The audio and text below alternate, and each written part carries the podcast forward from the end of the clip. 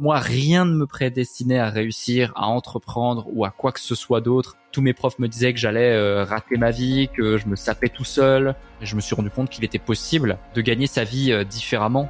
Je n'ai pas voulu entreprendre pour gagner de l'argent. J'ai voulu entreprendre pour être libre. Mais la France a un vrai problème avec l'argent. C'est un sujet qui est tabou, mais c'est un truc de fou. Alors que sur le marché US, au contraire, on adore parler de cash, on adore parler de chiffres. Et ça, c'est dingue. Moi, c'est vraiment une passion. C'est un mode de vie. Je me vois pas faire autre chose que ça. Pas de sexe, pas d'amis, pas de sortie, pas d'achat, rien. Et ça, c'était mon quotidien lorsque je me suis lancé. Accepter de vivre avec rien et vous aurez tout. Là, je vois des gens autour de moi, ils font de l'argent, ils le dépensent. Ils ne comprennent pas le principe de gratification long terme versus gratification court terme. Il y a beaucoup de gens qui veulent avoir des résultats, il y en a très peu qui sont prêts à mettre en place les efforts pour. Et ça, c'est la réalité de l'entrepreneuriat. Le meilleur moment pour investir, c'était hier. Le second meilleur, c'est aujourd'hui. Je suis Charles Elias Farah, conseiller en investissement financier et fondateur du Grand Bain, le média de celles et ceux qui veulent prendre une longueur d'avance dans la gestion de leur argent et le développement de leur patrimoine. Chaque semaine, on décrypte l'univers des finances personnelles et de l'investissement aux côtés des meilleurs experts. On parle des sujets qui fâchent, sans tabou ni langue de bois, pour te transmettre les meilleurs enseignements. À la fin de chaque épisode, tu repars avec un plan d'action à mettre en place le jour même à la lumière de l'actualité avec un seul but, de constituer le patrimoine de tes rêves et atteindre la liberté financière. Alors prépare de quoi noter, enfile ton maillot et surtout, attention à la vague.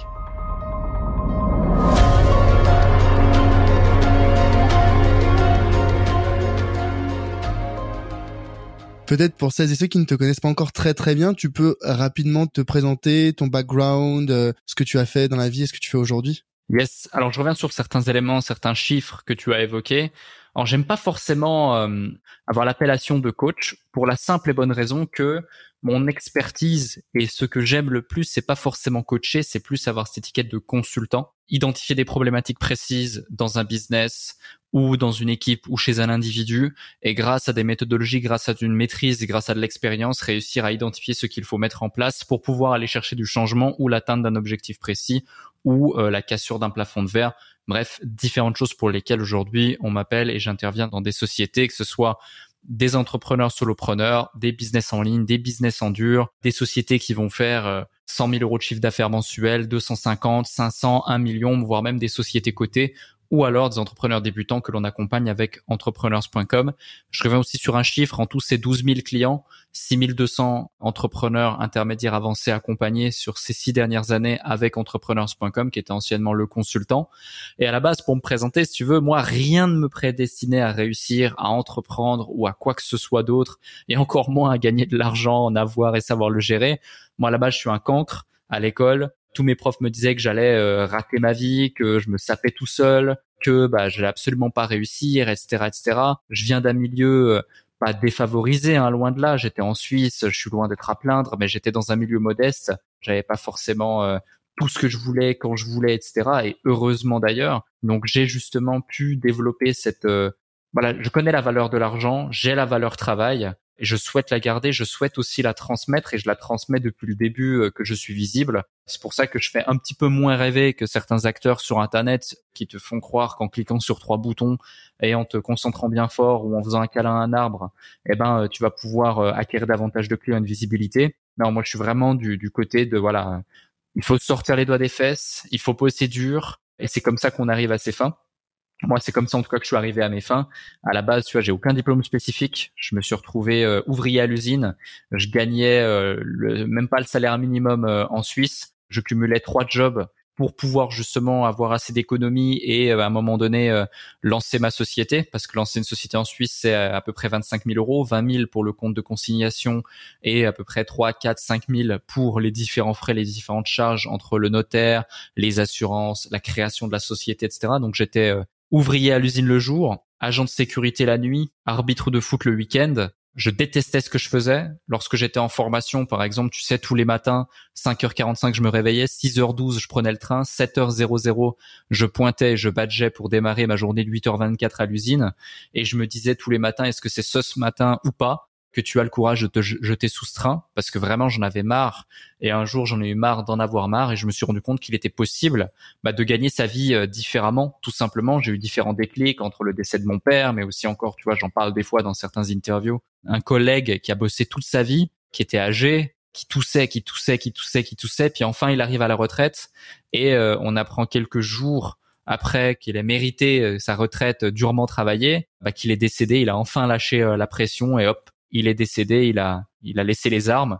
Donc tu vois, c'est toutes ces prises de conscience qui m'ont fait dire, ok, c'est bien, c'est bien de bosser, euh, c'est bien de faire des trucs, mais à quoi bon? À quoi ça sert? Est-ce que ce serait pas mieux finalement, bah, d'être libre? Est-ce que ce serait pas plus stimulant? Et donc, je me suis concentré vraiment sur voilà, créer de la valeur, créer de la richesse autour de moi, que ce soit dans mon entourage, que ce soit euh, pour moi. Et c'est ce qui fait qu'aujourd'hui, bon, voilà, ça se passe plutôt bien. Je, je suis très content de ce qu'on met en place avec l'équipe euh, au quotidien et on a pu on a pu créer d'abord donc effectivement une euh, une agence de marketing digital euh, basée en Suisse à la suite de quoi on a accompagné beaucoup de business avec cette agence, on faisait la prestation de service. Après, j'ai découvert le business en ligne, donc c'est-à-dire des business ultra scalables avec une marge extraordinaire. On a fait beaucoup de cash, beaucoup de cash flow donc euh, au travers de ce business. Puis après, on est rentré au capital de certains business. Puis après, on a créé le consultant.fr qui est devenu l'écosystème numéro un en francophonie pour aider les coachs, consultants, prestats de services. Moi, à la base, faut savoir que je suis quelqu'un de timide, introverti, incapable de m'exprimer ou faire quoi que ce soit. Donc euh, maintenant, bon, j'ai bien changé heureusement. J'ai fait ensuite des séminaires, j'ai écrit un bouquin qui a été best-seller. À la suite de ces séminaires en francophonie, j'ai fait de des centaines de personnes, puis des milliers de personnes. J'ai créé une chaîne YouTube, je suis devenu influenceur business. Je suis rentré au capital d'une dizaine de sociétés. On est monté à plus d'une centaine de collaborateurs. Aujourd'hui encore, on est à plus d'une centaine de collaborateurs. J'ai des boîtes que j'ai créées euh, qui sont aujourd'hui leaders sur leur marché en francophonie et euh, dont Numadeo par exemple, dont euh, entrepreneurs.com, voilà, pour ne citer qu'elle, si on en parlera d'autres par la suite. Mais euh, voilà un petit peu pour te présenter euh, rapidement le cadre. En 2020, j'ai voulu arrêter d'aider juste les consultants. On voulait aider aussi les entrepreneurs officiellement. Donc on a fait l'acquisition, euh, l'achat du nom de domaine entrepreneurs.com. Et depuis, on avance là-dessus. J'ai aussi fait un virage dans le monde de la crypto. Donc mon quotidien, c'est vraiment ça. C'est construire des business, créer des systèmes, gérer les équipes, faire du consulting, accompagner des grosses boîtes, des gros entrepreneurs. Et j'adore ce que je fais. Et au plaisir du coup dans ce podcast encore une fois de partager et, d'aider celles et ceux qui nous écoutent. Je pense que ça s'entend très clairement que tu es passionné quand tu parles de ces différents sujets, d'autant plus que euh, avec euh, les origines, un peu la backstory d'où tu viens, comme tu disais, c'était pas donné et c'était pas gagné d'avance que on arrive là aujourd'hui. Justement, je voudrais un petit peu revenir en arrière et tu as mentionné au tout début le sujet de l'éducation financière et que tu venais pas particulièrement d'un alors, euh, tu étais loin d'être dans la misère, mais euh, tu venais pas d'un environnement, on va dire, euh, un écosystème très start-up, entrepreneurial. Ouais. Si j'ai bien compris, hein, tu n'avais pas vraiment d'entrepreneur dans ton environnement à l'origine.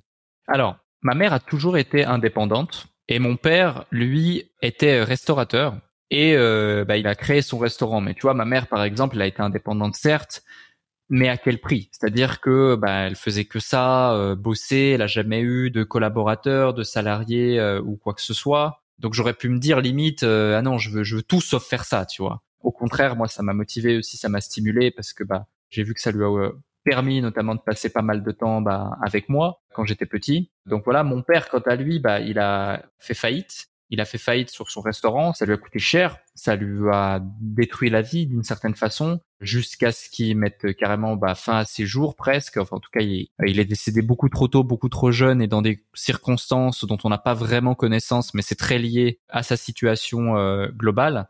Ça, c'est une réalité, tu vois. Donc, je veux dire, il y a pas mal d'éléments qui auraient fait que, bah, en fait, l'entrepreneuriat, ça m'aurait tout sauf stimulé. Sauf que moi, je suis quelqu'un à la base de plutôt, euh, de plutôt créatif je suis pas forcément fait pour suivre des règles.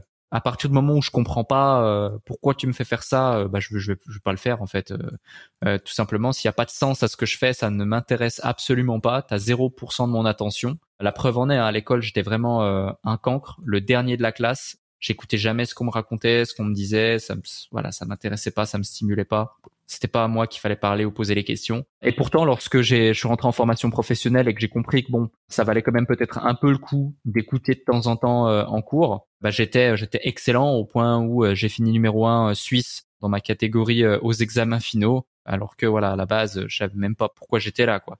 Donc, je savais qu'au fond de moi, j'avais des facilités, des facultés, mais euh, ça m'intéressait pas forcément de les mettre en place, de les utiliser ou de les exploiter de quelconque façon que ce soit, quoi. Ouais, je comprends. Ouais. ouais. Donc finalement, il y a eu, euh, t'as eu plusieurs déclics, mais à, chaque fois, ça te ramenait un petit peu à ta condition et ça te faisait dire, mais attends, euh, moi, j'aspire à autre chose. Je sais que j'ai des capacités qui sont pas correctement, suffisamment exploitées dans le cadre dans lequel tu étais, que ce soit à l'école, que ce soit à l'usine, que ce soit euh, dans d'autres expériences professionnelles. Finalement, tu vois, je trouve qu'on a généralement euh, un peu deux rapports à l'ambition, au succès et puis aussi à, à l'argent et à la richesse. Hein. C'est souvent ça peut être soit hérité de l'environnement familial, de l'éducation dans lequel on a on a grandi. Tu vois, moi je sais par exemple que j'ai eu la chance de grandir aussi avec un père entrepreneur et il m'a énormément transmis cette fibre. Il était entrepreneur, passionné, il avait une société dans la dans la sécurité. Bon, il travaillait énormément et je le voyais probablement moins que ce que j'aurais pu le voir s'il avait été peut-être salarié ou il avait eu une autre carrière professionnelle. Mais derrière, on a eu, ma sœur et moi, je pense, et enfin, on a grandi dans cet environnement, une valeur du travail, une valeur de l'argent qui aujourd'hui nous suit. Alors bon, euh, ma sœur, euh, elle, euh, elle est, elle est pilote de ligne, donc bon, c'est un métier vraiment de, de passion, mais c'est un peu particulier. Mais tu vois, moi, je sais que je me suis toujours dit, mais attends, le travail, l'argent, ça se gagne à la sueur de son front, ça se gagne en travaillant très dur. Et pourtant, mon père, que j'ai vu énormément, tu vois, travailler très tard, etc. Aujourd'hui, on a quand même un, une bascule, je trouve, entre l'équilibre qu'on veut avoir dans son travail et les résultats qu'on souhaite en obtenir. Je pense que toi tu l'as vu avec euh, tes parents, je l'ai vu aussi avec euh, mon père. Je voulais réussir, je voulais travailler, j'avais cette conviction. Pour autant, je savais que je ne voulais pas le faire avoir cette euh, réussite au détriment de ma vie personnelle, de mon épanouissement, du temps que j'allais pouvoir passer avec mes proches. Toi, quand tu t'es lancé, est-ce que tu as réussi à préserver cet équilibre ou est-ce que tu t'es dit bah non là je je sais que je fais un gros switch tu prenais un risque important en te lançant je fais all-in et je mets de côté euh, ma vie personnelle pendant euh, quelques temps quelques années éventuellement? Ouais. Non moi j'ai pas eu d'équilibre du tout mais en fait je ne voulais absolument pas d'avoir d'équilibre. C'est-à-dire que moi je suis quelqu'un d'extrême lorsque je fais quelque chose, je le fais à fond ou je le fais pas. Donc euh, moi, tu sais, limite les gens pensaient que j'étais euh, complètement malade, euh, une sorte de machine, tu vois, programmée pour réussir, pour exécuter des tâches, pour ci, pour ça. Le, le reste ne m'intéressait pas. Mais je pense que c'est un compromis à faire et c'est la raison pour laquelle j'ai réussi. Parce que tu sais, il y a beaucoup de gens qui me disent ouais, c'est incroyable ce que tu as mis en place. En seulement 5 ans, 6 ans, tu as fait ci, tu as fait ça, tu as créé tant de boîtes, tu as créé tant de trucs, tu as fait tant de millions, tu as aidé tant de personnes. Parce que certes, derrière, euh, on voit euh, que j'ai pu créer une visibilité, que j'ai pu créer X boîtes, que j'ai pu aider X personnes à devenir millionnaires ou bien à faire ci, à faire ça. Mais la réalité, c'est que si on met ça au parallèle du fait que j'ai fait de ma vie, en fait, mon travail, et de mon travail une obsession et des résultats des gens une obsession et qu'il y a que ça qui comptait dans mon existence et que je faisais ça 8 heures, 10 heures, 15 heures par jour. Hier, par exemple, j'ai démarré ma journée à 5h20. J'ai terminé ma journée à 23h40. Je suis rentré chez moi à 23h40, etc.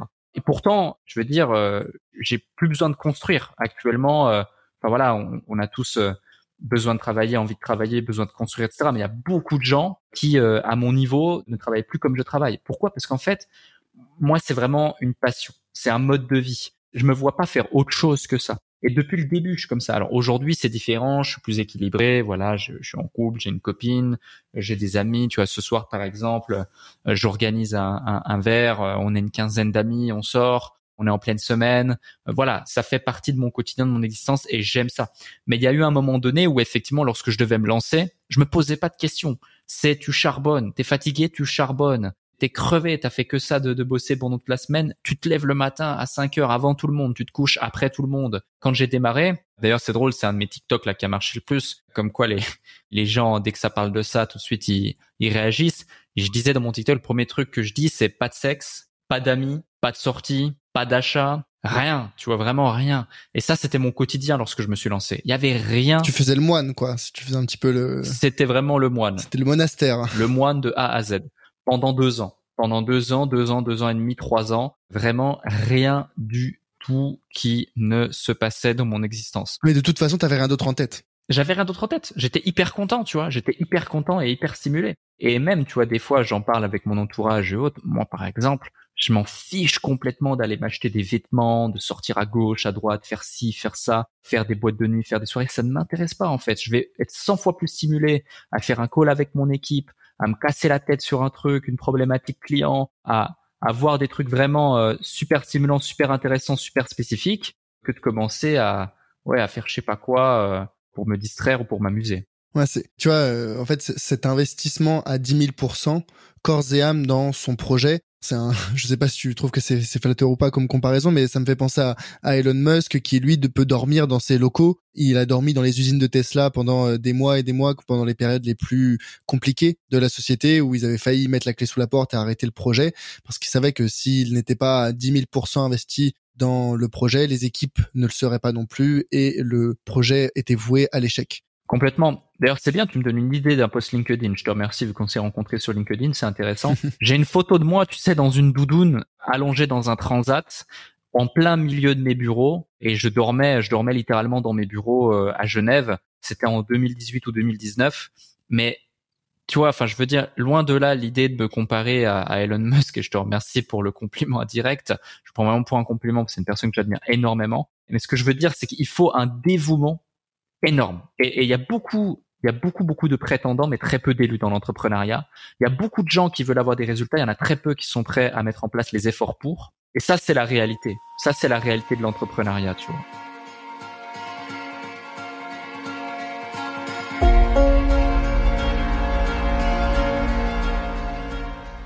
Hello, c'est Charlie. Ce que tu viens d'écouter est un extrait de l'épisode complet que j'ai enregistré avec mon invité. Donc, si tu veux écouter la totalité de l'échange, tu peux dès maintenant le retrouver sur ta plateforme d'écoute préférée.